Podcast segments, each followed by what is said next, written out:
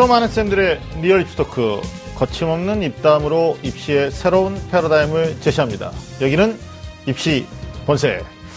자, 여러분 안녕하십니까? 반갑습니다. 저는 애매한 입시 정보를 명확하게 정해드리는 남자 애정남 하기성입니다. 자, 오늘 어, 본색남을 소개해드릴 텐데요. 어, 새해 들어서 처음 뵙습니다. 재치 입담으로 입시 본색의 활력소가 되시는 분이죠. 입시를 파헤치는 분, 우리 윤신혁 선생님 안녕하십니까? 네, 안녕하세요. 일산대진고등학교 윤신혁입니다. 이제 제가 입시를 작년에도 계속 파헤쳤지 않습니까? 네. 그래서 올해는 좀 더 이제 본격적으로 파헤쳐 보려고 음. 이 자리를 계속 지키려고 합니다. 아, 네. 새로운 각오. 네. 자, 신년을 맞이해서 네. 아니, 우리가 지금 1년 만에 보는 겁니다. 그죠? 그렇죠. 네, 횟수로 보면 네. 네. 새해 복 많이 받으시고 네, 새해 복 많이 받으십시오. 올해도 뭐 네. 원하시고 희망하시는 소망하시는 일 모두 만사 네. 형통하셨으면 좋겠습니다. 네, 감사합니다. 근데 더 네. 새해 때 뵈니까 훨씬 네. 더 젊어 보이신 것 같아요. 뭐 그래요? 비결이 있으신가요? 영혼이 없는 얘기 같은데요.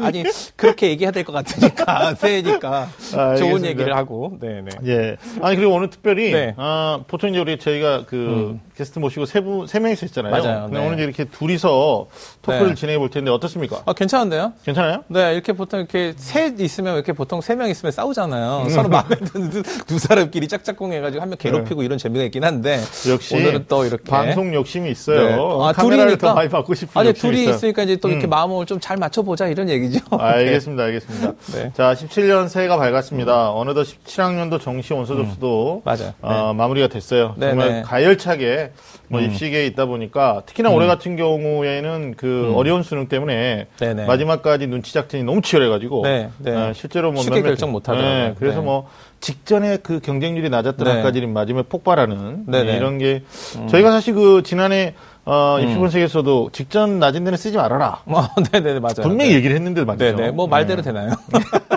방송을 안 보셨거나. 네, 맞아요. 네, 큰 네, 실수죠. 25세를 널리 또 홍보해야 되는 네. 어떤 사명감을 또 한 번 느끼게 되는 것 같습니다. 음. 아마 원서 접수 마무리하고 어, 네. 또 많은 학생들이 자기가 쓴 대학의 학과가 경쟁률이 너무 높다. 음. 그리고 뭐. 모의 지원 합격 예치 들어갔는데 뭐 음. 가능성이 10%다 40%다. 음. 뭐 걱정이 된다. 뭐 이런 말씀 많이 하시는데 일단 결정 선택은 끝났습니다. 네, 아, 네. 본인이 쓴 대학이나 학과에 원서를 같이 쓴 학생들이 음. 어, 뭐 자기 입장에서 보면 나보다 점수 높은 학생들이 안 쓰기를 바라는 마음. 음, 음. 그리고 어, 내가 지금 주력하고 음. 있는 모집군에 점수를 네. 내려 쓴 학생들이 좀 많아, 많기를 음. 바라는 마음. 네네. 뭐 그럼 어떨까라는 생각이 들어요. 우리 네. 임 선생님도 원서 접수 마무리한 올해 네. 수험생들한테 응원의 말씀 한 말씀. 근데 아마. 대부분의 친구들이 자신의 예측이 적중되기를 아마 바라고 있을 것 같은데 네. 사실 그런 말이 있잖아요. 주사위는 던져졌다. 음. 그러니까 사실 우리 친구들이 이제 공부하고 그다음에 전략을 세우고 원서 네. 접수하기 전까지는 막 치열하게 고민하고 해야 되는데 음. 이제 원서 접수 끝났잖아요. 결과만 이제 기다리는 입장이니까 네. 이제 그 결과에 대해 좀 담백하게 받아들였으면 좋겠어요. 뭐, 그래요? 네. 그래서 힘을 잃지 마시고 네. 결과가 안 좋더라도. 네. 그래요. 1월 16일인가요? 아, 이제 2월 16일이죠. 그래서 2월 네네. 음. 17일까지 정시 가나다 모든 전형이 끝나는데 저는 아직도 끝난 게 아니라서 네네. 마음 졸이고 있을 텐데 힘내시고 어, 입시본색 제가 모든 스탭들을 대변해서 어, 응원의 네. 말씀 드립니다. 힘내십시오. 네, 힘내십시오. 네. 자, 17학년도 입시는 마무리됐지만 이제 이제 예비 고3이죠. 네, 맞습니다. 제가 항상 하는 말 미리 고3. 네 네, 네, 미리 고3. 어, 뭐 3학년 계약하면 고3이 아니라 지금부터 네네. 고3이라는 생각으로 사실 네. 18학년도 대입이 변화가 많기 때문에 음. 이걸 우리가 이제 준비할 시기가 벌써 왔습니다. 그래서 네. 어떤 숨가쁘게 진행될 음. 입시에 대해서 오늘 좀 잡아볼 텐데요. 네네. 그렇다면 어, 2018학년도 음. 대입 전형의 주요 특징을 좀 알아보고 있습니다. 윤 선생님 말씀 해 주시죠. 네, 이미 그 한국 대학교육협의회에서 전국에 있는 이제 197개, 이제 4년제 대학교의 2018학년도 입시 전형에 대한 기본적인 발표가 있었습니다. 그래서 네. 단연 첫 번째 이제 화제가 됐던 게 뭐냐면 음. 수능에서 가장 비중이 높은 영역이기도 하고 또 중요한 영역이죠. 영어 음. 그렇죠. 영역이 음. 절대 평가가 된다는 점입니다. 그래서 그렇죠. 우리 친구들이 이 절대 평가 영어를 어떻게 준비를 해야 되고 음. 또 어떻게 적용되는지에 대한 그 많은 관심을 가지고 있고요. 네. 또 하나 이제 우리 친구 지금 목표는 대부분 다 이렇게 조금 높이 있잖아요. 네. 네, 보통 아니 이제 끝까지 높아야죠. 그렇죠. 끝까지 높아야 됩니다. 네. 근데 이제 목표는 좀 높이 있는데 이제 음. 우리 친구들이 많이 목표하는 대학 중에 이제 고려대학교가 논술 네. 전형 폐지를 했단 말이에요. 음. 그래서 이 논술 전형 폐지와 관련해서 좀 영향이 있을 수 있죠. 왜냐하면 그렇죠. 고려대학교를 지원할 목표를 가지고 있는 친구들은 음. 다른 해보다도 논술 전형에 대한 준비를 조금 덜 할 수밖에 없기 때문인 것 같아요. 네. 그래서 그런 네. 고민이 있을 것 같고요. 네. 근데 마지막으로 이제 계속 유지되고 있는 그런 기조가 있는데 그게 뭐냐면 이 입시 전형에서 수시 전형 전형이 계속 강화된다는 거예요. 전체 전체 음. 대학 모집 정원은 줄어들었는데도 불구하고 네. 수시 전형에서 선발한 인원은 더욱 더 늘어나는 추세입니다. 음. 네. 그렇죠. 정시가 축소되다 보니까 당장 뭐 네. 얼마 전에 마무리됐던 정시 원서 접수 기간에도 예전 같으면 인원이 많았었는데 네, 맞아요. 너무 적다 보니까. 실제 네. 입시 처음 경험하시는 학부님들이 네네. 어, 선생님 이렇게 적은지 몰랐어요. 네네네. 다섯 명 뽑고 네네. 음. 세명 뽑고 이러다 보니까 어려움이 있었던 것 같습니다. 특히 이제 말씀하신 대로 내년에 영어 같은 경우가 이제 그동안에는 표준 점수를 활용하거나 네네. 음. 아니면 이제 백분위를 활용해서 반영 비율도 사실 문과 같은 경우는 굉장히 높은 대학도 네, 있었다면 맞아요. 굉장히 중요했죠. 특히 어문 계열이나 뭐 이런 것들은 40%까지 네네, 반영하는 네네. 대학도 있고 그랬었는데 네. 이게 내년에 이제 등급으로 반영이 되다 보니까 사실은 다른 영역에서 네네. 예, 굉장히 그 국어나 네네. 수학 또는 탐구 영역에서 고득점 해야 되는 것도 있고 네, 또 네. 수시 모집에서 최저학력 기준을 예전처럼 그대로 유지하는 네. 대학도 있는데 네. 실제로 그 영역 수를 증대하거나 네네. 음. 아니면 기준을 갖다가 뭐 세계 합 6에서 세계 합 5로 네네. 이렇게 강화하는 대학이 있기 때문에 음. 사실은 또 내년 영어 절대 평가 뭐 정시 모집에서도 감점 아니면 가산점 아니면 음. 네네. 합산. 굉장히 복잡합니다. 그래서 이런 부분들 음, 음. 우리 이제 3학년 되는 학생도 마찬가지고 학부모님도 미리 좀 견지하셔야 되지 않을까라는 생각이 네, 들어요. 자, 어, 큰 변화에 대해서 준비를 음. 좀 단단히 해야 되는 상황인데 학교 네. 분위기는 어떻습니까? 학교 분위기. 네, 이제 학교 분위기는 이제 입시에 대한 변화가 상당히 크다 보니까 네. 이제 학생들이 이제 불안감은 상당히 커져 있는 상태예요. 네. 그러니까 변화는 항상 위기감을 이렇게 만들어내잖아요. 네. 그래서 학교에서 대체로 학생들은 조금 많이 긴장하고 있는 그런 분위기라고 보시면 되고요. 그렇죠. 그 다음에 이제 그, 이제 변화가 이제 좀 당부드리고 싶은 말씀은 음. 이런 거예요. 그러니까 변화가 위기처럼 느껴지지만 사실 이 변화의 시기에 기회는 온다. 음. 뭐 그런 관점이라면 우리 친구들 이렇게 변화한 입시에 대해서 음. 너무 겁낼 게 아니라 좀 자격에 맞는 전략. 그러니까 수시가 강화되고 이제 영어가 절대평가로 가다 보면 네. 결과적으로는 이 학생들이 갖고 있는 개별적인 장점을 드러낼 수 있는 기회는 커지거든요. 그렇죠. 네, 그런 관점에 좀 접근을 했으면 좋겠습니다. 네. 어, 좋은 말씀 해주셨습니다. 힘이 됐으면 좋겠고요. 음. 네. 자, 입시본색을 시청하거나 또는 팟빵을 통해서 우리 방송을 청취하고 계시는 학부님 또는 학생들을 위해서 오늘 또 저희가 알찬 정보들을 네네. 어, 둘이지만 네네. 아주 본격적으로 어, 힘차게 시작해 볼까 합니다. 꽉 막힌 입시 전략부터 수준별 입시 정보까지 매주 금요일 밤 입시 본색이 입시의 모든 것을 알려드리겠습니다. 입시라면 좀 안다는 쌤들의 리얼 입시 토크 입시 본색.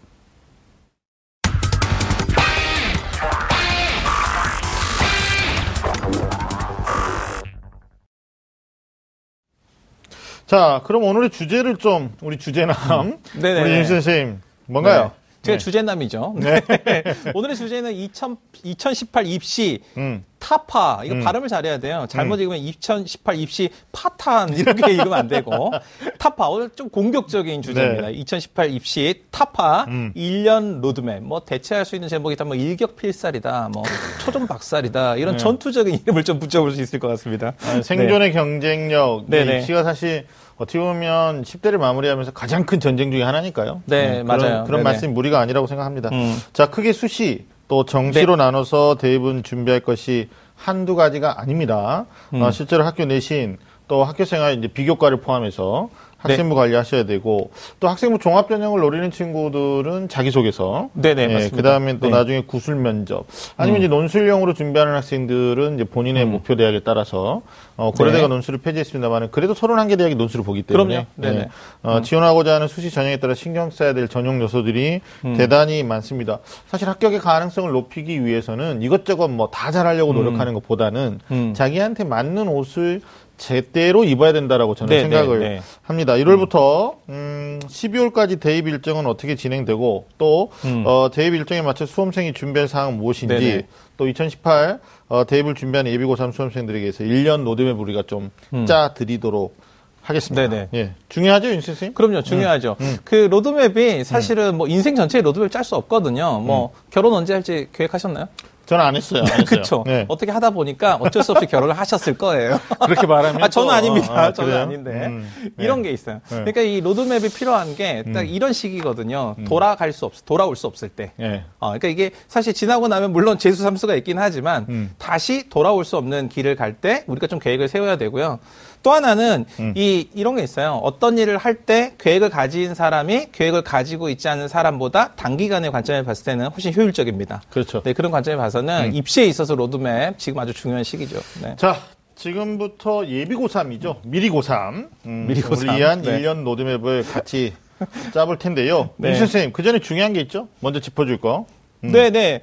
자, 이제 그 고등학교 2학년 지금 겨울 방학이잖아요. 네, 마지막 겨울 방학. 네, 맞아요. 이게 마지막 겨울 방학. 네. 마지막 미리, 겨울 방학. 아, 제가 미리 고3이란 말에 이렇게 꽂혀가지고. 그러니까 미리 고3, 네가 고3. 뭐 이런 말이 자꾸. 그렇죠. 이제 네 차례. 뭐 음, 이런 그렇죠. 생각이 드는데. 음. 이게 이제 웃자고 한 얘기지만 사실은 이게 막 막 무조건 긴장하고 무조건 겁먹고 이럴 게 아니고 이렇게 웃으면서 어, 나한테 맞는 계획이 뭔지 음. 네. 이런 걸 세울 때가 겨울방학이죠. 네. 사실은 네. 이게 이제 3학년이 이제 그 학사 일정상은 3월이 시작이잖아요. 이제 네. 2월 28일 딱 진급해가지고 3월 3월 2일에 이제 3학년 때 이제 친구들과 담임선생님 만나가지고 이제 현역들이 이렇게 시작이 되는데 음. 사실 이제 겨울방학이 사실 입시의 관점에서 시작이다. 성공적인 입시는 겨울부터 시작된다. 뭐 음. 그렇죠. 어, 부지런한 농부는 겨울부터 씨앗을 준비하더라. 뭐 이런 그렇죠. 생각을 좀 해야 될 것 같습니다. 네. 그래서 뭐 학생들이 네. 그 저희가 드리는 말씀만큼 긴장하고 있는지는 또 의문이에요. 사실 네, 어머님들이나 뭐 그런 경우에 음. 학부모님들이 더 발품을 많이 파시고 그러는데 네. 음. 자 겨울방학 대단히 중요하다는 말씀해 주셨고 네. 또는 이제 진로에 대한 고민도 음. 사실 이제는 결정을 내려야 되는 시기가. 아닌가. 그래서 아, 뭐 아직까지 과를 정하지 않았다라는 학생들이 많아요. 네네. 특히나 학생부 종합 전형을 준비하는 학생들은 음. 어, 분명히 학생부를 통해서 본인의 어떤 그 전공 적성 또는 네네네. 전공 열정, 네. 어, 학업에 대한 의지 이런 음. 것들을 증명해 내셔야 되기 때문에 음. 어, 실제로 이제 2월달에 또 학생부 한번 수정할 수 있는 시기가 있잖아요. 네네. 네, 거기 전에 한번 진로에 대한 고민도 3학년이 되기 전에 음, 음. 어, 또는 뭐 학생부 종합 전형이 아니더라도 네네. 어, 논술 전형이나 정시까지 생각하는 친구들도 있는데 음. 어, 본인이 어떤 학과를 가는 것이 어, 정말 중요한 네. 인- 명제가 되기 때문에 네, 좀 그렇게 진로 생각하셨으면 좋겠어요. 네, 결정을 해야 진로 되죠. 결정 굉장히 중요하죠. 네, 그럼요. 이게 진로를 결정하는 게 이거 비슷한 것 같아요. 이게 제가 이제 우리 선생님한테 음. 어, 지금부터 최선을 다해서 달리면 제가 1억을 드릴게요. 그러면 막 처음에 달려간다고요. 근데 네. 어디까지 달려가야 될지 얼마나 달려야 할지 모르면 금방 지치고 마는 거죠. 근데 예. 진로가 결정돼 있다면 사실은 어디까지 가야 할지 뭘 해야 될지에 대한 목표가 정해져 있으니까 음. 에너지가 생긴다고 보면 될 것 같아요. 그렇죠. 그게 이제 진로 설정이라고 생각됩니다. 네. 예. 그럼 어, 2018학년도 입시 타파, 어, 음. 네네. 파탄이 아닙니다. 타파. 타파. 자, 1년 로드맵을 따라 본격적으로 시작해 보겠습니다. 먼저 제가 어, 2018학년도 대입을 위한 상반기 로드맵. 네, 오늘은 미니 특강 형태로 진행이 되는 거죠. 그렇죠. 제가 상반기 하고 어, 네네. 쌤이 이제 하반기 하고 네, 평소엔 주거니 받거니 했는데 오늘은 각자 이제 예, 역할이 있어요. 네, 있네요. 네. 알려드릴 텐데 1년간 전력 질주를 위해서 초석을 다질 수 있는 시간이 상반기이기 때문에 네. 좀 집중을 해 주시기를 바라겠습니다.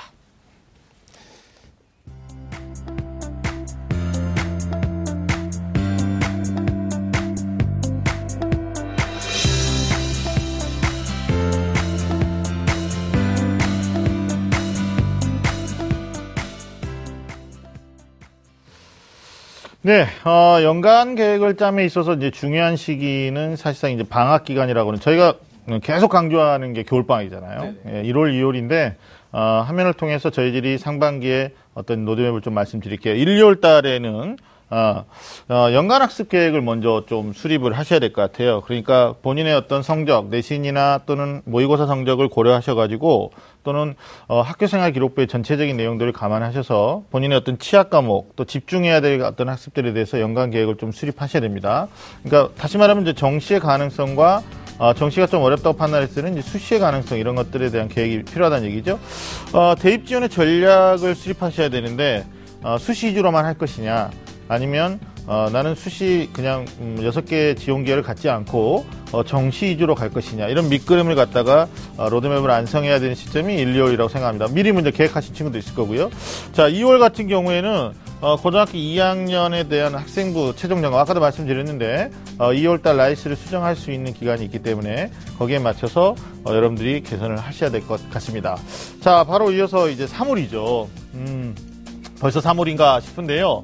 어, 날짜를 보시면 3월 9일 날 어, 전국연합 학력평가가 있습니다. 전국연합 학력평가 보통 이런 말 하잖아요. 3월 모의고사 성적이 수능까지 간다. 근데 저는 이 말을 부정하고 싶습니다. 왜냐하면 3월 성적이 수능까지 간다면 잘 본 사람은 공부 안 해도 되는 거고 어, 정말 초딩스러운 발언이죠. 그다음에 공부 어, 못했던 사람은 또 할 필요도 없는 그런 거기 때문에 3월은 어떤 자기의 기준점을 삼는 어, 시험으로 여러분들이 인식하셨으면 좋겠다라는 생각이 듭니다. 9일 날이죠. 어, 목요일 날 보고요. 어, 그다음에 어떤 이 시기에서는 이제 모의고사 끝난 다음에 본인의 어떤 선행학습에 대한 영향평가 이런 걸좀 어, 해야 되지 않을까. 그러니까 대학에서 이제 이 시기에 또 발표하는 것 중에 하나가 이제 논술, 뭐 기출 문제라든지 또는 모의 문- 문제가 있으니까 이런 것 좀 체크하시면 되는데 일단 3월은 어, 새로운 반에 배정되고 새로운 담임선생님도 만나지만 어, 실제로 3월 9일 평가를 통해서 자신의 이치를 잡는 게 중요하다라고 봅니다. 자, 그 다음에 이제 4월이죠. 어, 4월 달에는 12일 날이 어, 경기도교육청에서 시행하는 전국연합학력평가가 있습니다. 이게 이제 3월 학평과 비교해서 본인의 어떤 성적 추이를 다시 한번 확인할 수 있는 계기로 삼아야 되겠죠. 그리고 이 시험이 끝나면 각 학교별로 고교별로 1학기 중간고사를 바로 실시하게 될 겁니다. 보통 3학년 1학기 어, 중간고사, 기말고사를 수시 전형에서 반영할 때 뭐 많게는 40%까지 반영하는 대학들이 있기 때문에 또 수시를 조금 더 공략하려고 하는 친구들은 이 내신에 대해서 굉장히 많이 신경을 쓰셔야 되겠죠. 사실은 1, 2월 달에 어떤 자연계 학생들 같은 경우는 two 과목에 대한 내신 선행을 미리 해두시는 경우도 아마 있을 줄로 압니다. 그리고 이 시기에 이제 주로 어, 모든 대학들이 뭐 대부분의 대학들이 수시의 모집 요강을 발표하기 때문에 어, 지금 알고 있는 전형 계획하고 실제 모집 요강의 어떤 차이들을 어, 분석하면서 지원 전략을 수립해야 되는 시기가 4월이다 이렇게 보시면 될 것 같습니다. 자 분주한 4월을 보내고 나면 이제 바로 5월과 6월인데요. 사실 이제 화면상에는 6월 어, 1일날 한국교육과정평가원 주관하는 모의평가 있다라고 되어 있습니다. 근데 제가 이제 수험생들한테 상반기에 가장 조심해야 될 달이 5월이거든요. 어, 마의 5월이 될 수도 있습니다. 왜냐하면 4월까지는 학교 시험도 있었고 모의고사 두 번도 봤잖아요. 근데 5월달 같은 경우에는 뭐 학교의 후배들이 뭐 축제를 한다거나 체육대회 한다거나 아니면 각 대학들이 찾아와서 입시 설명회를 하는 이벤트들이 대단히 많죠. 어, 혹은 또 졸업 사진을 찍는다거나 이때 좀 밸런스를 잃어버리는 친구들이 있는데 음, 5월을 좀 잘 마무리하면서 6월 어, 모의 수능에 집중하실 필요가 있죠. 6월 모의 수능은 사실 이게 졸업생들이 가담을 합니다. 보통 매해 한 5만에서 6만 명 정도의 졸업생들이 가담을 하기 때문에 본인의 위치를 조금 더 객관적으로 알 수 있는 시험이다라는 데서 의미를 좀 두시면 될 것 같아요. 자, 그 다음에 학생부 관리하는 이제 학생부 종합전형을 노리는 친구들은 요 시기에 이제 마지막 교내대회죠. 뭐 학교 경시대 과목별로 있을 수 있고요. 아니면 뭐 탐구 토론대 이런 거 있을 수 있는데 하여튼 교내대회에 적극적으로 어, 교과 학습이나 수능 학습에 방해되지 않는 선에서 어, 적극적인 대비를 하는 것도 어, 괜찮다라는 생각이 듭니다. 특히나 교과 관련된 어, 여러 경시대가 있는데 거기에는 좀 적극적인 참여를 하는 것도 종합전형 준비하는 친구들은 어, 좋다라고 보는 거죠. 자, 6월이 지나고 나면 어, 여러분들 또 6월에 또 체크할 게 있죠. 음, 모의수능 결과가 나왔을 때 어, 지원 전략을 수립하셔야 됩니다. 그러니까 어, 수시에서 내가 어느 정도까지 어, 써야 되는지에 대한 객관적 판단 기준은 사실상 정시 가능성이거든요. 오케이, 내가 정시로 요 정도 대학 갈 수 있겠다라고 생각하면서 이제 어, 어떻게 보면 네 수시 전략을 짜는 거죠. 뭐 대- 구체적으로 가면 교과형이냐 아니면 종합형이냐 그러니까 여섯 장을 쓸때 어, 종합형으로 다 쓸 거냐 아니면 어, 논술과 병행해서 네 장 두 장 쓸 거냐 뭐 이런 것들이 있죠. 어, 6월에 조금 어, 여러분들이 좁혀야 될 필요가 있습니다. 그리고 수능 학습에 대한 이제 6월 이후에 어, 학습에 대해서 여러분들 전략을 수립을 좀 하셔야 되겠죠. 자, 참고로 이때는 특수대학, 아, 특수대학이라면 특목대죠. 육해공사관학교나 아니면 경찰대학 있습니다. 에, 그래서 여기에 이제 원서 접수가 일, 시작이 되고 또 1차 시험이 있기 때문에 어, 6월에는 혹시 이제 특목대를 노리는 친구들 입장에서는 입시가 이미 시작된다라는 것도 여러분들이 어, 중요하게 생각해 보실 필요가 있다라고 봅니다. 자, 6월이 지난 다음에 어, 여러분들이 이제 상반기는 거의 다 아, 끝났다라고 보는 거죠. 사실 여러분들 어, 지금 1월인데요. 어, 저희도 어떻습니까? 하면 쭉 넘겼는데 금방 가죠. 음, 6월이 수능이다라는 생각을 가지고 어, 마지막까지 어, 상반기 좀 알차게 보냈으면 좋겠다라는 메시지 드리고 상반기 로드맵 이것으로 마무리하도록 하겠습니다.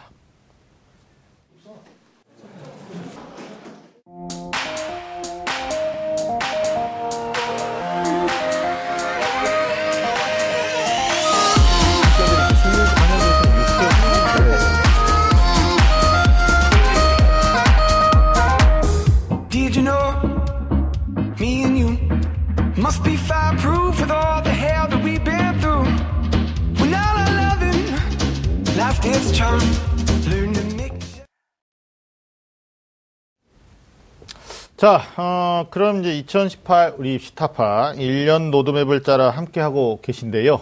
아, 제가 정신이 없네요. 또 특강하고 바로 네, 와가지고. 너무, 너무 멋있으셨어요. 그래요? 네. 이렇게 짧은 자. 시간 안에 이렇게 정리해 주셔서 네. 좋았습니다. 자, 윤 선생님 말 네. 받아서 그러면 우리가 이제 상반기 로드맵 정리해 봤는데 예비 네. 고3이 또 주목해야 될 게 어떤 게 있을까요? 어, 이제 우리가 그 로드맵을 짜는 것도 중요하지만 네. 그 하나하나 실천하는 게 더 중요한 것 같아요. 그래요, 맞아요. 실천의 원동력을 좀 가지고 있는 거 이런 게 중요할 것 같습니다. 예, 네. 번- 제가 아까도 말씀드렸지만 6월이 수능이다. 이런 어떤 네. 긴박감 우리 네. 학생들이 좀 가졌으면 좋겠습니다. 자, 이번 시간에 특별히 어, 학부모가 참여하는 코너를 우리가 했어요. 그래서 예비 고3 학부모님. 궁금증을 좀 풀어드리고 듣고 함께 고민해보는 시간을 가질까 하는데요. 자, 전화 연결을 한번 해보겠습니다. 안녕하세요.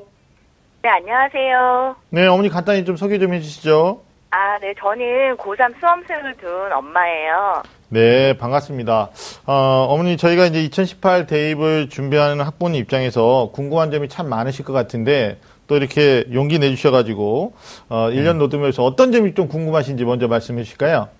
아, 네, 학생부 종합전형을 준비하고 있는데요. 네. 1학기까지 비교과 관리는 어떻게 해야 되나, 되는지 좀 궁금해서 전화드렸어요. 아, 비교과에 대해서. 우리 윤 선생님도 네네. 좀 정리해 주시죠. 그러니까 사실 네. 그 음. 어머니 그 제 목소리 잘 들리시죠? 네네, 잘 들려요? 네.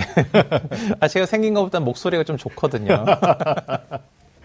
자, 어머니 그, 일단 이렇게 기준을 잡으시면 될 것 같아요. 이제 많은 학부모님들이 어떻게 생각하시냐면 3학년 1학기 때까지 뭔가 비교과를 준비를 하면 음. 학생부 종합 전형을 지원할 수 있는 가능성이 새로 생길지도 몰라. 이렇게 생각을 하시는데 음. 사실은 이제 학생들의 그 비교과 활동, 주로 이제 창의적 체험 활동들은 대부분 실질적인 활동이 2학년 과정까지 거의 대부분 끝난다는 거예요. 그렇죠. 그래서 이제 3학년 1학기 때 뭔가 새로 하기는 쉽지 않다 보니까 네. 이제 이 2학년 2학기 때 과정까지를 놓고 봤을 때 종합 전형에 적합한지 적합하지 않은지를 먼저 판단해야 되는데 어머니 가장 그 중요한 기준으로 삼을 수 있는 게 뭐냐면요. 대학에서 자기소개서를 요구했을 때 대학이 요구하는 자기소개서를 쓰기에 비교과 내용이 충분하다. 이러면 학생부 종합전형을 한번 지원해 보실 계획을 할 수 있고요. 아, 쓸 게 없거나 활동이 있긴 하지만 딱히 쓸만한 게 없다라고 하면 사실 학생부 종합전형 맞지 않다고 판단하시는 게 무엇보다 중요합니다. 경쟁력의 문제를 말씀해 네. 주신 건데 이제 비교과를 어떤 걸 할까요?라는 질문을 해주셨는데 네네. 저희가 다시 반문하면 어머니 그러면 어, 최근에 학생부 종합전형은 비교과도 중요하지만 네네. 교과를 더 많이 보는 이제 그런 그렇죠. 추세란 실질적으로는 말이에요. 그러니까 어머니 일단 그 질문 좀 추가로 드려도 되죠? 네. 네, 편하게 하십니다. 어머니 그 네네네. 혹시 1, 2학년 때 주로 학생이 어떤 비교과 활동 많이 했나요? 아, 좀, 화학과 좀 진학을 목표로 하고 있어서요. 네네. 네. 동아필 활동하고 봉사를 그쪽에 연계해서 했거든요. 네네. 아, 봉사. 봉사랑 뭐랑 연계해서요? 저기, 화학 동아리하고요. 화학 동아리. 봉사 활동을, 예, 교육봉, 화- 어, 과학, 아, 네네. 예, 과학 봉사 동아리 했어요. 네, 그러니까 네네네. 화학 동아리 활동을 하면서 이 동아리에서 봉사 활동을 한 거죠. 교육. 봉사 활동. 이거 말고 이제 교내 대회나 뭐 이런 거 어떤 거 주로 참여했을까요? 어, 저기, 올림피, 화학 올림피아드나 네네. 이런 음. 탐구대에 참가는 했는데요. 네. 입상을 못했어요. 아, 네. 그렇구나. 네네네. 네. 네, 사실 이제 그 수상 경력 같은 경우는 이전에는 학생들이 어느 대회에 참가했는지를 뭐 창의적 체험 활동 특기 사항이나 종합의견 담임선생님 일부 써줄 수 있었는데 이건 이제 이미 몇 년 전부터 이제 쓰지 않게 돼 있거든요. 그렇죠. 수상 경력은 딱 수상 경력만 이 수상 경력란에만 쓰도록 돼 있다 보니까 어 이제 아마 동아리 활동이나 봉사 활동이 주로 이제 비교과에서 내세울 만한 게 되는데 아까 이 우리 하기성 선생님도 말씀하셨는데 이 무조건 비교과 활동이 우리 학생이 그 지원하고자 하는 전공과 관련이 있다고 해서 경쟁력을 갖는 게 아니고 기본적으로는 이 학 지원하고자 하는 학과와 관련된 특히 교과에 교과 성적이 기본적인 학업 능력에 해당할 만큼 충분한지 이게 있어야 되고요. 그다음에 이제 질문이 이제 3학년 1학기 때는 비교과 어떻게 해야 되나요? 말씀해 주셨는데 이 기계적으로 이제 3학년 1학기 때도 일관성을 맞추 기 위해서 이런 활동들을 무리하게 해야 된다. 이렇게 사실 계획할 수 없는 게 실제로 학교 현장에서 3학년 1학기 때 3학년 학생들한테 비교과 활동 무리하게 하기가 쉽지 않아요. 근데 학교에 만약에 어떤 비교과 활동이 있다면 어 진정성 있는 활동만 그러니까 무리하게 많이 늘리려고 하지 마시고요. 진정성 있는 활동만 한두 가지 정도 이렇게 학생이 참여하는 게 바람직할 것으로 보여집니다. 예. 네, 어머니 제가 또 추가적으로 여쭤보고 싶은 게 그 제가 아까 상반기 로드맵 짤 때도 말씀드렸는데 사실 수시를 지원하는 것에 대한 일차적 판단 기준은 모의고사거든요. 어머니 듣고 계시죠? 네, 말씀하세요. 예, 혹시 이제 2학년 11, 11월 달에 모의고사를 봤을 텐데 그 모의고사 성적을 기준으로 우리 학생이 생각하는 대학이 있죠. 네네네. 예, 그 대학에 대한 가능성이 좀 높다. 그러면 네네. 이제 어머니가 정시로 일차적으로 특히 이제 화학을 준비한다고 하면 자연계 학생이거든요. 네네네. 네, 그래서 저희들이 각 대학별로 전형별로 어, 모집 인원을 아주 디테일하게 들어가면 실제로 네. 서울의 주요 대학들이 수시 전형 가운데서 가장 많이 뽑고 있는 건 논술 전형이에요. 네네. 그러니까 학생부 종합 전형은 인문계가 오히려 더 많이 뽑고 음. 그리고 또 학생부 종합 전형을 준비하면서 저희한테 질문을 주셨는데 음. 제가 정리드리고 싶은 거는 모의고사로 내가 어디까지 갈 수 있느냐 음. 어, 그 대학 이상을 수시로 노려야 된다면 그러면 그 대학의 학종으로 학생부 종합 전형으로 어떤 비교과도 어, 중요하지만 실제적으로 이제 교과 성적에 대한 가능성을 먼저 음. 네. 따져보셔야 되고 3학년 1학기 때는 사실 비교과를 추가적으로 하는 게 우리 영수 선생님 말씀처럼 쉽지가 음. 네, 맞- 않아요. 맞습니다. 그래서 어, 방학 기간 동안에 이제 그 전공 관련된 독서 활동 음. 이걸 갖다가 2월 달까지 추가적으로 작업할 수 있으니까 음, 음, 음. 저는 좀 보, 강하는 것도 나쁘지 않다고 보고요. 음. 그리고 어머니가 이제 입상 실적이 없어서 고민이라고 하셨는데 혹시 3학년 1학기 때도 요즘은 이제 학년별로 이렇게 경시대를 하는 학교들도 많거든요. 네네, 맞습니다. 네, 그래서 네. 3학년 1학기 때 참여할 수 있는 경시대가 있고 네, 네. 그 경시대 준비나 또는 어떤 입상을 위한 여러 가지 기회 비용들이 수능 준비 또는 교과 준비에 큰 방해가 되지 않는다면 음. 그 정도 선에서 어, 봉사활동 계속 이어가시고 네. 어, 비교과 하시는 게 어떨까라는 생- 생각을 하거든요. 네. 음. 네, 어머니 또 다음 질문 또 해주시죠. 뭐 궁금한 거. 아, 네. 그리고요. 네. 수능 준비랑요, 내신 관리를 음. 같이 병행해야 하는데, 그, 어떻게 해야 되는지 궁금해요. 음. 수능 준비 내신 관리 우리 네. 이게 그, 이게 어머니 굉장히 숙제 같아요. 음. 이게 사실 이 질문 던지는 그 수험생들의 공통점이 있는데, 이게 뭐냐면 내신이 형편이 안 좋으니까 난 수능으로 승부 봐야지라고 생각하는 학생들이거든요. 근데 이제 항상 그 수능에서 그 수능을 진행하는 한 교육과정 평가원이 늘 하는 얘기가 이 정상적인 고등학교 교육과정 이성 학생이 누구나 풀 수 있도록 이 얘기가 사실은 수능도 교육과정에서 나온다는 이야기예요. 그러니까 3학년 때 시험이 약간 변칙적으로 나올 수 있어요. 왜냐하면 3학년 학생이다 보니까 근본적으로 또 교육과정 핵심적인 내용 묻는 것보다 이 3학년 학생들 부담스럽지 않도록 시험이 쉽게 출제될 수 있습니다. 학교 시험이. 하지만 학교 시험 볼 때 이 교육과정의 교과서에 있는 내용을 원칙적으로 그러니까 학교 시험에서 원칙적으로 공부를 하면 수능과 이 내신이 같이 준비가 돼요, 어머니. 이게 별개로 가잖아요. 별개로 가면은 나중에 문제가 생겨요. 왜냐하면 수능과 내신이 갭이 생기면 특히 이제 상위권 대학 지원했을 때 0.1점 가지고 떨어지기도 하거든요. 근데 무조건 같이 간다. 이게 정석이라고 생각됩니다. 자, 기본 원칙을 얘기해 주신 거고, 이제 이 어머니 같은 경우는 사실상 학생부 종합을 노리고 있기 때문에 네, 네, 내신에 네. 대한 부담이 적지 않죠. 음, 그래서 맞아요. 학생부 네네. 종합을 생각하시는 분들은 전교과 관리를 해야 되니까 네. 이게 부담이고 그래서 저희들이 그 1, 2월 달에다가 로드맵을 짜야 된다라고 얘기하는 게 만약에 우리는 학생부 종합형의 가능성이 조금 낮다. 이렇게 되면 3학 1학기 내신 관리는 주요 교과 위주로 해야 되겠죠. 그래서 논술 전형이나 학생부 교과형이나 정시 모집 같은 경우에는 이과면 국수형 과학에 대한 교과 관리- 과목을 관리해야 되고요. 이제 문과 수험생이라면 이제 국수형에다가 사회교과 이렇게 관리를 해야겠죠. 결국은 이제 뭐 핵심적인 건 학생부 종합이 늘어났다라는 것 때문에 부모님들의 머리가 무거운 건데 그게 이제 내신에서는 학종은 전과목, 전교과 네네, 네. 예, 보통에 그렇고 이제 만약에 다른 전형을 만약에 우리가 전략적으로 생각해야 된다 이렇게 되면 주요 교과로 이렇게 생각을 하시는 게 맞을 것 같습니다. 그래서 어머니 지금 겨울 방학이기 때문에 우선 순위는 중요할 것 같아요. 그러니까 우선 순위는 내신이 아니라 엄밀한 의미에서는 수능이라는 거죠. 그러나 수능과 내신이 별개라고 생각하시지 말라고 우리 윤 선생님이 얘기해 주신 거고. 그러니까 그 네. 어머니 제가 학교 이제 현장에서 보면요. 실제로 이제 고등학교 3학년 수업 정상적으로 다 진행되거든요. 근데 학생들이 이제 수능 더 특별 관리해야지라고 생각하고 수업 시간이나 아니면은 진짜 뭔가 해야 될 때 딴 거 하면 사실 집중도 잘 안 되고 효율도 없어요. 그러니까 우리 학생이 수능이랑 내신, 특히 학생부 종합 전형을 위해서 뭔가 학업 성적을 관리해야 된다. 이러면 그 3학년 수업 시간에 해당 그 과목을 진짜 열심히 공부하고 그 시험 기간에는 그 시험에 대한 과목을 진정성이 공부하면 일석이조가 된다라는 걸꼭 우리 학생이 이해했으면 좋겠어요. 네. 네, 좋습니다. 어머니 혹시 예 마지막으로 또 궁금하신 점 있으시면 하나 더 궁금한 게 있는데요. 네네. 고3 생활 중에 그, 그 여름방학 때요, 어떻게 보내야 좀 더 좋은 결과를 낼 수 있는지 팁 좀 알려주세요. 네, 여름 방학, 이게 이제 포커스는 사실 여름 방학의 포커스는 제가 먼저 말씀드리면, 네네, 네. 어, 수능의 마지막 리허설이라고 할 수 있는 9월 모의 수능입니다. 사실 이게 9월 음. 모의 수능이 잘 나와야 내가 수시 원서를 쓰면서도 자신 있게 쓸 수가 있는 거거든요. 그래서 네네. 6월 모의 수능 끝나고 이제 7월에 기말이 끝난 다음에 여름방학을 물어보신 음. 건데 예년만큼 길지 않거든요. 짧은 시간 내에 9월 모의 수능을 준비하는 과정으로 좀 생각하셨으면 좋겠고요.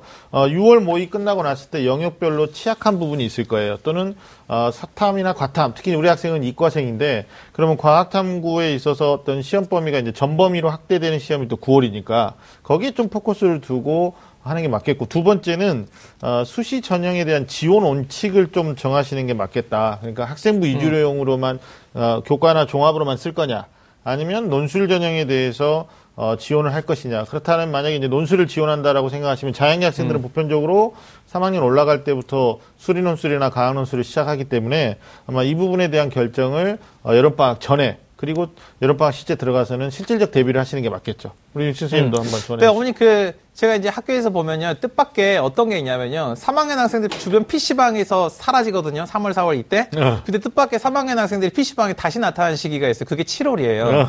6월 모의고사 보고 긴장감이 좀 풀어진 데다가 날씨 네. 덥고 힘들잖아요 음. 7월에 지쳐요 그래서 무엇보다 중요한 게 지치지 않게 도와주는 거고 학생도 지치지 않도록 노력하는 건데 이게 그런 것 같아요. 무리하게 이제 6월 모의고사 때 이제 어느 정도 성공을 하거나 실패를 했다고 하더라도 더 열심히 해야 된다는 생각 갖고 있는 학생이 7월에 너무 무리하면 좀 힘이 들 수 있으니까 실천 가능한 정도의 계획을 방학 때 세우는 게 이게 정말 지혜롭다라는 것 좀 기억했으면 좋겠습니다. 네. 어, 생방송이라서 어머님의 궁금증을 더 듣고 저희들이 정말 더 네네. 많은 정보를 드리고 싶은데 아쉬움이 있습니다. 어머님 오늘 궁금증 그래도 나름대로 많이 풀리셨나요?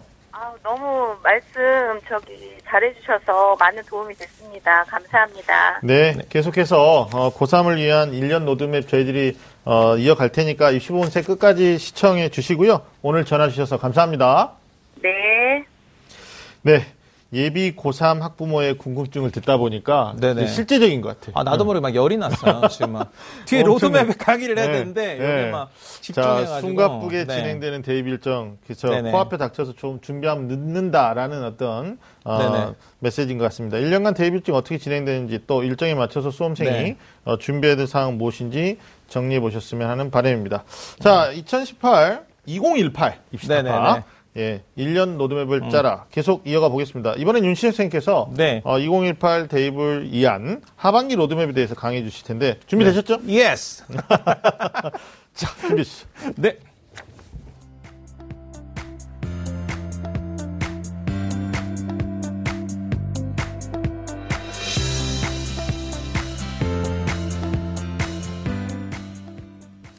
자, 예비 고3을 위한 2017, 2018 로드맵이네요. 2018 로드맵. 이제 2017년 로드맵인 거죠. 자, 하반기 로드맵 제가 말씀드리도록 하겠습니다. 우리 아까 하기성 선생님이 6월까지 정리해 주셨는데 7월이에요. 어머니께서도 물어보셨는데 7월에 이제 방학도 있지만 그 전에 중요한 일들이 있습니다. 제일 먼저 이제 7월 12일 날 전국연합 학력평가가 계획이 되어 있습니다. 6월 모의 수능 보고 나서 바로 치러지는 이제 모의 평가다 보니까 좀 부담은 있지만 방학 전에 어떤 거 보충해야 되는지를 기준점으로 삼을 수 있습니다. 그리고 이제 학생부 종합 전형을 준비하거나 아니면 내신 관리가 좀 필요한 학생들에게 있어서는 학교에서 1학기 2차 지필평가 이제 옛날 말로 하면 기말고사죠. 마지막 시험이 치러집니다. 자, 그래서 이거 0.1점의 승부를 위해서는 꼭 신경 써서 관리해야 된다는 거 우리 친구들이 기억해 두셔야 될 것 같습니다. 자, 이제 8월로 넘어가 보겠, 습니다 자, 8월이 되면요. 일단 제일 먼저 무슨 일이 있을까요? 네. 8월 8일이 수능 D-100일입니다. 자, 8월 8일 기억하기도 좋잖아요. 8월 8일 수능 100일 전에 88에 있어야 합니다. 지치지 않고 일단 팔팔하게 8월 8일까지 일단 살아남는다. 이게 중요한데 여름방학 제가 아까도 말씀드렸는데 지치지 않고 꾸준히 할 수 있는 힘을 축적하는 게 중요한데 여름방학 우리 방학이 중요하잖아요. 방학이 왜 중요하냐면요. 다른 사람 다 달리고 있을 때 같이 달리는 거 차이를 줄일 수 없습니다. 하지만 다른 사람이 달리는지 안 달리는지 잘 모를 때 때론 남 다른 사람이 너무 더워서 한숨 자고 있을 때 혼자 달리는 거 중요하다는 거 좀 기억해 두셨으면 해요. 그래서 여름방학 때 어떤 실전에 대한 대비, 그 다음에 수시 지원된, 수시 지원과 관련된 전략들이 아마 여름방학 때 수립이 돼야 되고요. 또 하나 수시 지원과 관련된 원서, 그러니까 즉 자기소개서 같은 것도 아마 이때 거의 대부분 정리가 돼야 될 것 같습니다. 자, 이제 그러면 이제 우리 친구들한테 입시 중요한 이제 9월로 이제 접어들게 됩니다.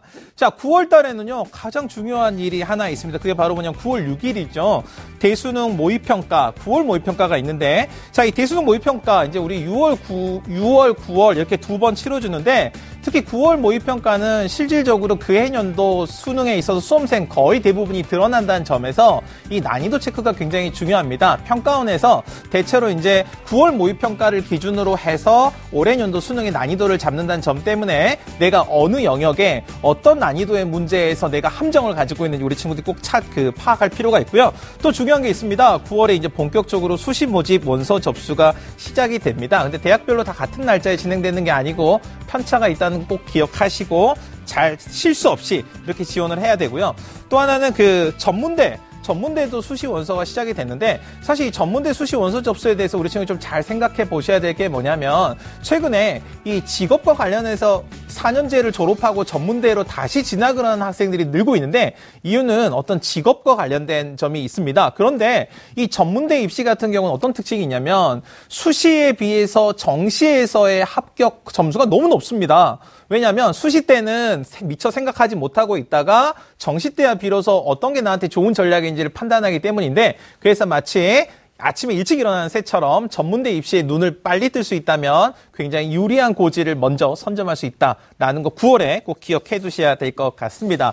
자, 그리고 이제 우리 10월로 넘어갑니다. 거의 입시 막바지에 다다르는데 우리 달력에는 표시 안 되어 있는데 아마 1학년 때 좀 다를 것 같아요. 1학년, 2학년이랑 우후후후 막 이랬을 것 같은 일정이 있습니다. 달력에는 없어요. 그게 뭐냐면 10월 1일부터 10월 9일까지 무려 장장 10일 이상의 연휴가 있습니다. 학교마다 만약에 재량 유무가 있다면은 10일 그 이상이 될 수도 있습니다. 달력에는 없어요. 하지만 꼭 기억해 두셔야 될 게 바로 뭐냐면 아까 여름방학 때도 말씀드렸는데 남들 다 달릴 때 같이 달리는 거 차이를 줄일 수 없다. 남들 다 놀 것 같을 때 나만 달리는 거 차이를 줄일 수 있다. 이거 꼭 기억해 두셔야 되고요.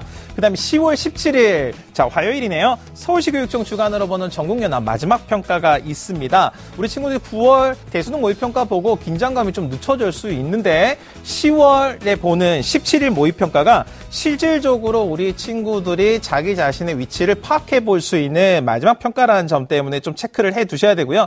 그리고 10월에 또 대학별고사 미리 실시하는 대학들이 있습니다. 가장 빨리 보는 대학별고사가 10월 달에 치러지는데 자 수능 마무리하면서 대학별고사 준비 같이 해야 되잖아요. 그렇다고 너무 부담스럽게 생각하지 않으면서도 실질적인 준비가 돼야 됩니다. 가장 치명적인 게 뭐냐면요. 나 대학별고사 준비하니까 어, 수능 잠시 잠깐 멈춰 이거 안 된다는 거 좀 기억해 두시고요. 그다음에 수능 관련 된 대비 최종 마무리 학습이 좀 되어야 됩니다. 이제 시간은 채 한 달 정도밖에 남지 않았으니까 지금부터는 새로운 것을 시작하려고 하지 말고 부족한 게 뭔지를 체크하고 꼼꼼하게 보충하는 시간으로 10월이 마무리돼야 될 것 같습니다. 그리고 이제 11월로 넘어갑니다. 자, 11월에는 이제 전문대가 이제 가열차게 수시 원서를 추가적으로 계속 받습니다. 그래서 2차 모집에 대한 거 아까 말씀드렸죠? 일찍 일어나는 새우 관점에서 전문대 입시를 좀 관심 있게 보실 필요가 있고요. 그다음 대, 대학 수학 능력 평가 올해 11월 16일입니다. 그래서 16일 날 컨디션 관리를 잘 하셔서 보셔야 되는데 어 16일 날 수학 여행 평 수학 능력 평가 수학 여행 평가래요. 수학 능력 평가. 자 이때 이제 뭐가 중요하냐면요. 시험을 이제 거의 막바지에 두다 보니까 우리 친구들이 어떻게 생각하냐면 거의 이제 마라톤에서 마지막 달리기라고 생각하고 내 숨이 끊어질 때까지 온 힘을 다해서 마지막 질주를 해야겠다라고 생각하고 수능은 10월 16일인데 숨이 11월 10일에 끊어져. 그러면 안 되겠지. 어, 이게 뭐가 중요하냐면요. 어떤 목표가 있고 내가 물리쳐야 될 책이 오늘 뭐야 이게 2018 어, 대회 타파 아, 딱 이렇게 깨는 거잖아요.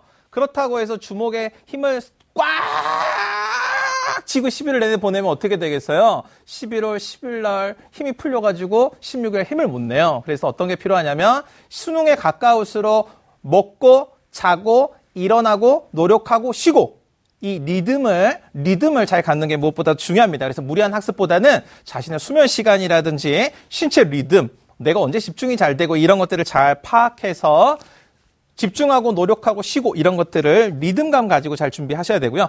자, 11월 이제 수능이 끝나고 나면은 바로 연달아서 뭐가 진행이 되냐면 대학별고사가 진행이 됩니다. 특히 대학별고사 논술이 수능 끝나고 나서 바로 직후에 실시된다는 점 때문에 짧은 기간 안에 정리가 돼야 된다는 이 중요한 점이 있으니까 그 짧은 기간이라도 효율적으로 좀 준비를 할 수 있도록 우리 친구들이 좀 관심을 가져야 됩니다.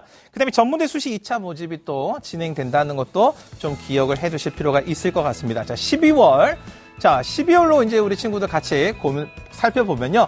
자, 12월 달에 우리 친구들 이제 수능 성적표는 12월 6일 날 이제 발표가 됩니다. 그러면 수시 합격자가 이제 발표가 되죠. 수능 최저 학력 기준을 충족하고 수시가 합격했는지 발표를 한 다음에 수시 추가 합격 통보가 진행이 됩니다. 그리고 나서 이제 정시 원서 접수와 관련된 준비가 이루어집니다. 그래서 이 시기에는 이제 모든 결과가 다 끝나서 우리 친구들이 이제 수시에서 합격이 되면 너무 좋은 거고요. 수시에서 만약에 합격되지 않으면 정시 지원과 관련된 전략을 12월에 세우셔야 되는데 자 입시가 다 끝났다 수능 다 끝났다 라고 생각하고 그냥 될 대로 되라가 아니라 발로 뛰는 정보 수집 치밀한 전략 이런 것들이 12월 달에 갖춰져야 될 것 같습니다. 자 이렇게 저랑 하반기 로드맵 같이 살펴봤습니다. 야, 이게 어떻게 보면 1년, 지금 1월인데, 네네. 네, 1년이 한꺼번에 쫙 가버렸어요. 어. 아, 쫙 갔어. 실제로 네. 올해도 마찬가지로 네네. 정시 원서 접수가 12월 말부터 시작되기 때문에 네. 음. 또 역시 연말 연시를 수험생들의 어떤 고충을 같이 나누는 해가 되지 않을까 싶습니다. 자, 저희가 앞서 강조했지만 아직 17학년도 입시가 끝난 게 아니죠. 그러니까 예전에는 12월 달이면 거의 끝났는데 네. 이제 수능이 늦춰지면서 1월까지 연장되는 그런 게 음. 있어요. 그래서 네, 네. 어, 미리 고3 학생들이 네. 어, 2018 일정도 계획하시지만 선배들의 일정들 같이 음. 어, 여러분 눈여겨 보시면서 참고하시는 거 좀 마지막으로 말씀드리고 싶습니다. 또 기억해야 되는 주요 포인트들 여러분들이 꼭 확인하셨으면 좋겠습니다. 자, 2018 입시 타파 1년 로드맵을 짜라. 여러분은 지금 좀 아는 쌤들의 리얼 입시 토크 입시 본색과 함께하고 계십니다.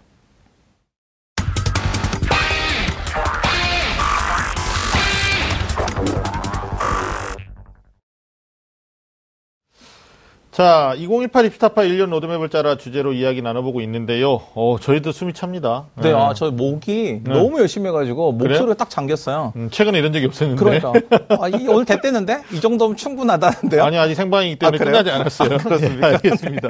자, 1년간의 대입 일정, 어, 우리가 짜는데 가장 중요한 부분이죠. 사실, 네. 어, 2018 입시의 특징이라고 할 수 있는 것 중에 하나가 이제 학생부 종합전형. 네, 네, 맞습니다. 예, 네. 이거 전략에 대해서 좀 알아볼 텐데, 수시 전발 비중이 이제 지난해 2017 학년도보다 좀 늘어났죠? 3.8%포인트. 음. 네네. 네. 늘어나가지고 예고가 됐습니다. 특히나 이제, 어, 종합전형 같은 경우에는 모집 인원이 8만, 음. 네네. 3,231명. 그러니까 지난해보다 한 11,000명 이상이 예, 아, 네네. 증가한 거죠. 그만큼 중요성이. 음. 커지다는 얘기겠는데, 윤실 쌤, 어떻게 해야 될까요, 우리 이제? 자, 이제 그 예비 고3 이제, 이제 네 차례잖아요. 겨울방학을 잘 보내야 될 것 같아요. 아까 우리 음. 그 학부모님하고 통화할 때도 말씀을 드렸는데, 3학년 딱 돼가지고 학생부 종합전형을 뭔가 결정하고 준비하는 게 사실 어려우니까, 음. 겨울방학을 이용해서 준비가 좀 돼야 됩니다. 그래서 이제 특히 그, 대학 학생부 종합전형이 제일 중요한 게 사실 전공 적합성이거든요. 그러니까 음. 그렇죠. 이것 꼭 기억해야 되는 게 대입 모든 모든 대입 전형은 이 대학에 입학해서 이 해당 모집 단위, 그러니까 학과에서 학업을 이수할 수 있는지에 대한 수학 능력을 평가하고자 하는 겁니다. 그러니까 음. 그렇죠. 학생부 종합 전형이라고 해서 어, 외계인을 뽑는 거 아니거든요. 그 특이한 애들 모아보자 이런 거 음, 아니니까. 아니죠, 이제. 자 이런 다양한 학교 활동들을 통해서 학업 능력이 입증될 수 있도록 좀 준비가 돼야 됩니다. 그렇죠. 어, 그리고 또 전공적 학점도 네. 중요하지만 그 자기소개서. 네, 네, 맞습니다. 어, 자기소개서에 대한 질문도 많이들 해요. 그러니까. 실질적으로 이제 9월 달에 원서 접수를 하는데 네. 자소서는 언제 하는 게 좋으냐 그러는데 음. 어, 저는 그렇게 생각합니다. 자소서를 또 네. 음. 겨울방학부터 너무 이렇게 막 디테일하게 작성하다 보면 네네. 수능 공부에 대한 밸런스도 무너지는 거고 저는 일단은 자기가 이제 대입 그 어, 대교협의 공통 문항이 있죠. 1번, 2번, 3번이 네네, 있으니까 맞습니다. 그 문항에 어떤 내용들을 충족시킬 수 있는지에 대해서 좀 이렇게 아웃라인을 잡고 음, 어, 그리고 혹시 부족한 게 있다라면 방학 기간 또는 1학기 기간에 어떻게 약점을 보완할 수 있는지 그런 걸 좀 미리 체크하는 범위에서 음. 네네. 자소서가 좀 겨울방학 때 이루어져야 않을까. 네, 그러니까 그? 제가 음. 아까 말씀드렸어요. 계속 말씀드렸는데 이제 지금 막 보는 사람도 있을까봐. 어, 그럴 수 있어요. 자기 소개서가 음. 자기 소개서가 사실은 이제 포장하기 위한 수단이 아니고 그렇죠. 사실은 학생부 종합 전형의 적합성 여부를 따질 수 있는 가장 중요한 기준이거든요. 음. 그래서 3학년 이제 되기 전에 겨울 방학 때 자기소개서 문항 보고 공통 문항 세 문항 대학별 자체 문항이 있거나 없거나 공통 문항 세 문항이 1번이 뭐냐면 이 고등학교 재학 기간 중에 학업에 있어서 특별한 경험이나 사례를 배우고 그렇죠. 느낀 점을 중심으로 쓰는 거고요. 네. 두 번째가 이제 비교과 활동을 중심으로 쓰는 거고 세 번째가 인성, 사회성 이런 것과 관련해서 배우고 느낀 점이 있는지 없는지를 물어보는 건데 네. 이세 개의 문항 일단 공통 문항에 모두 다 음. 충분할 만한 내용, 쓸만한 게 있어야 학생부 종합전을 쓸 수 있습니다. 그래서 그런 거 먼저 좀 생각해서 체크를 하시고 음. 그다음 자체 문항은 보통 학업 계획이라든지 아니면 이 뭐 독서에 대한 내용이라든지 이런 것들이 추가가 되는데 네. 그런 부분들도 없는 거 갑자기 만들어낼 수 없거든요. 그러니까 그게 나한테 있는지 없는지를 따져봐야 내가 종합전형을 쓸 수 있다 없다 음. 이게 확인이 되니까 자기소개서를 여름에 쓰면 어떤 문제가 생기냐면요. 음. 이 담임쌤하고 상담 다 해가지고 어 나 음, 학생부 종합전형이야 음. 하고 자기소개서를 억지로 만들려고 하면 한 달을 다 보내요. 여름방학 그렇죠. 내내 그렇죠. 음. 포기하지 못합니다. 왜냐하면 이것 빼고는 쓸 게 없어. 왜? 학생부 종합전형 포기를 8월에 할 수는 없어요. 음. 그러다 보니까 어떤 문제가 생기냐면 다른 가능성, 논술 전형이라든지 아니면 다른 가능성 염두하지 못한 채 무의미한 지원이 돼버릴 수 있습니다. 그래서 자기소개서 언제 점검 시작하셔야 되냐면 겨울방학 때. 이제 네 차례라니까. 겨울방학 때, 겨울방학 때 그 점검이 필요하고 말씀하셨듯이 이제 한 막 이것 가지고 막 이것만 갖고 고민할 수 없잖아요. 한번 딱 쓰고 일필이지가 된다. 이런 가능성이 있는 거예요. 그렇죠. 리고 이제 시간을 두고 다듬고 더욱더 이 가능성을 높이는 거죠. 그러니까 네. 본질적인 것부터 먼저 생각하셔야 되는 게 분명히 네네. 학생부 종합 전형이 수시 트랙 안에서 많이 증가하는 건 사실이에요. 근데 네네. 대학들의 모집 요강을 들어가 보면 음. 어, 서울의 주요 대학 중심으로 학생부 종합이 증가하는 게 일차적인 특징이고 네네네. 두 번째는 종합 전형의 종류가 그러니까 선발하는 방식이 한 가지 방식이 아니라 대학별로 좀 상이하긴 합니다만 두 가지 많게는 음. 세 가지 방식도 있단 말이에요. 네네. 근데 지난해 17학년도에 그러니까 온서 썼던 1년 선배들의 그 수시 유형을 조사해 봤더니 음. 여섯 장 중에 한 학생이 보통 한 4.47개 쓰고 음, 음. 그리고 전형이 뭐 교과, 종합, 논술, 특기 이렇게 있잖아요. 기타를 음. 빼면. 근데 이 네 가지 트랙 중에서는 보통 1.25개를 쓴단 말이에요. 음흠. 그러니까 결국 한 학생이 한 개 대학에 한 개 전형 쓰는 형태로 우리가 또 요약할 수도 있으니까 음. 네네. 어, 종합 전형은 먼저 우리 학부모님도 그렇고 학생도 그렇고 내가 이 전형에 가능성이 있느냐. 네네네. 그러니까 지원 자격 여부하고 경쟁력 여부를 음. 생각하신 다음에 자소서의 밑단 작업을 네네.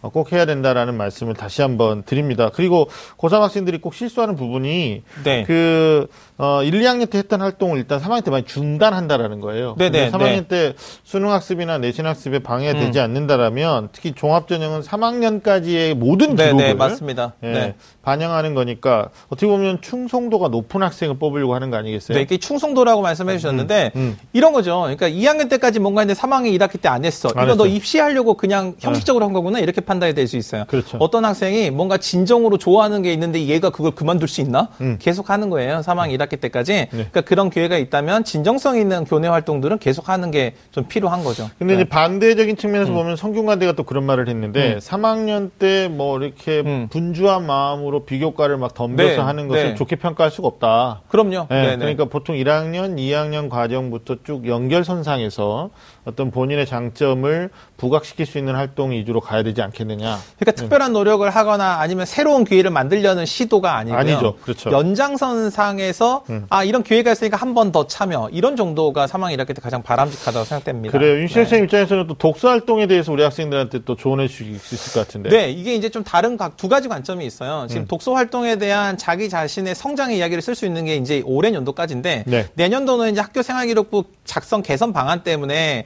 이 독서 명 서명이랑 저자랑 이그 기간만 쓸 수 있거든요. 네, 맞아요. 그러니까 내년 3학년 때 쓸 수 없다는 거예요. 그 얘기는 뭐냐면 음. 독서 활동과 관련된 생활기록부의 진정성 높게 평가하기 어려워요. 이런 거예요. 그러니까 음. 새로운 독서를 추가하기보다는 3학년 이렇게 때 지금 독서하기도 쉽지 않아요. 그렇지 네. 그래서 이제까지 읽었던 책 중에서 자기가 진짜 전공 적합성이나 이런 관련 있는 독서들은 다시 다시 한번 읽어보는 정도로 충분할 것 같고요. 네. 무리하게 독서 활동 막 늘려야 된다. 마지막이니까 다 채워볼까? 이런 생각은 좀 무리가 있어 보이기도 합니다. 근데 네. 입학처장들의 인터뷰 내용을 네. 또 주목할 게 뭐 서울시립대 같은 음. 경우에는 어려운 독서를 했다라고 학생부에 기재돼 있거나 자기 자기소개서에다가 어필을 했는데 네. 실제 면접 과정에서 물어봤더니 내용을 모르더라는 거예요. 맞아요. 네네. 네, 그러니까 내년에 어. 음. 특히나 학생부 기재 방식이 개선돼서 책 제목 저자명만 쓰니까 내용은 진짜 아무렇지도 않고 그렇다니까요. 네, 그런 면접 어. 과정 가서 어떻게 되죠? 100% 모든 게 이제 들통나는 이런 그렇죠. 일이 있을 수 있으니까 네, 독서의 어떤 진정성을 조금 더 어필해야 되지 않을까. 진정성 없으면 그게 네 발목 다 잡는다.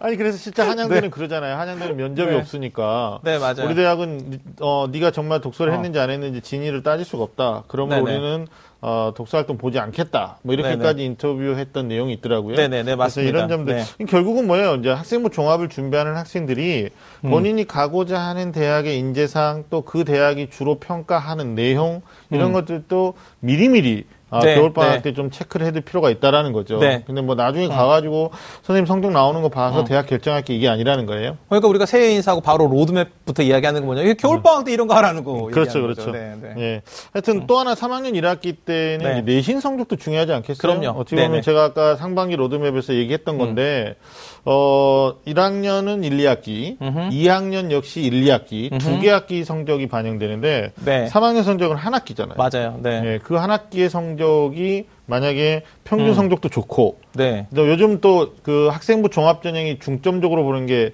그 교과 영역에서는 학년별 성적 추이거든요. 추위. 네. 추이. 그러니까 네. 뭐 1학년보다 2, 3학년이 어. 좋고 1, 2학년보다 맞아요, 맞아요. 3학년이 네. 좋아야 아, 이 친구 발전 가능성이 있네. 뭐 이런 거. 이렇다니까요. 네. 그러니까 1학년, 2학년 때 얘 별로 안 좋았다고. 근데 3학년 이렇게 팍 오르면은 음. 아, 얘 뭔가 이야기가 있는 거예요. 그렇죠, 그렇죠. 그쵸? 네. 그러니까 성적이 이런 거죠. 어떤 학생이 만약에 어떤 학생이 2등급, 2등급, 2등급, 2등급이 내가 있고 음. 3등급, 2등급, 1등급이 내가 있으면 사실 평균을 내보면 비슷한데 네. 3등급, 2등급, 1등급은 얘 성적의 성장 스토리에 뭔가 있어 보이잖아요. 네네네. 이게 잠재적 가능성, 학생부 종합 전형, 수능 중심의 결과 중심의 입시 전형이 아니고 음. 잠재적인 가능, 대학에 와서 얼마나 더 성장할 수 있는지에 대한 동력을 중심으로 하는 수시 전형에 가장 가까워지는 거죠. 그래서 그렇죠. 1학기 성적 중요해요. 네. 정말 내신 관리 열심히 하셔야지만 이제 학생부 종합 전형에서는 좀더 유리하다는 말씀 드리고요.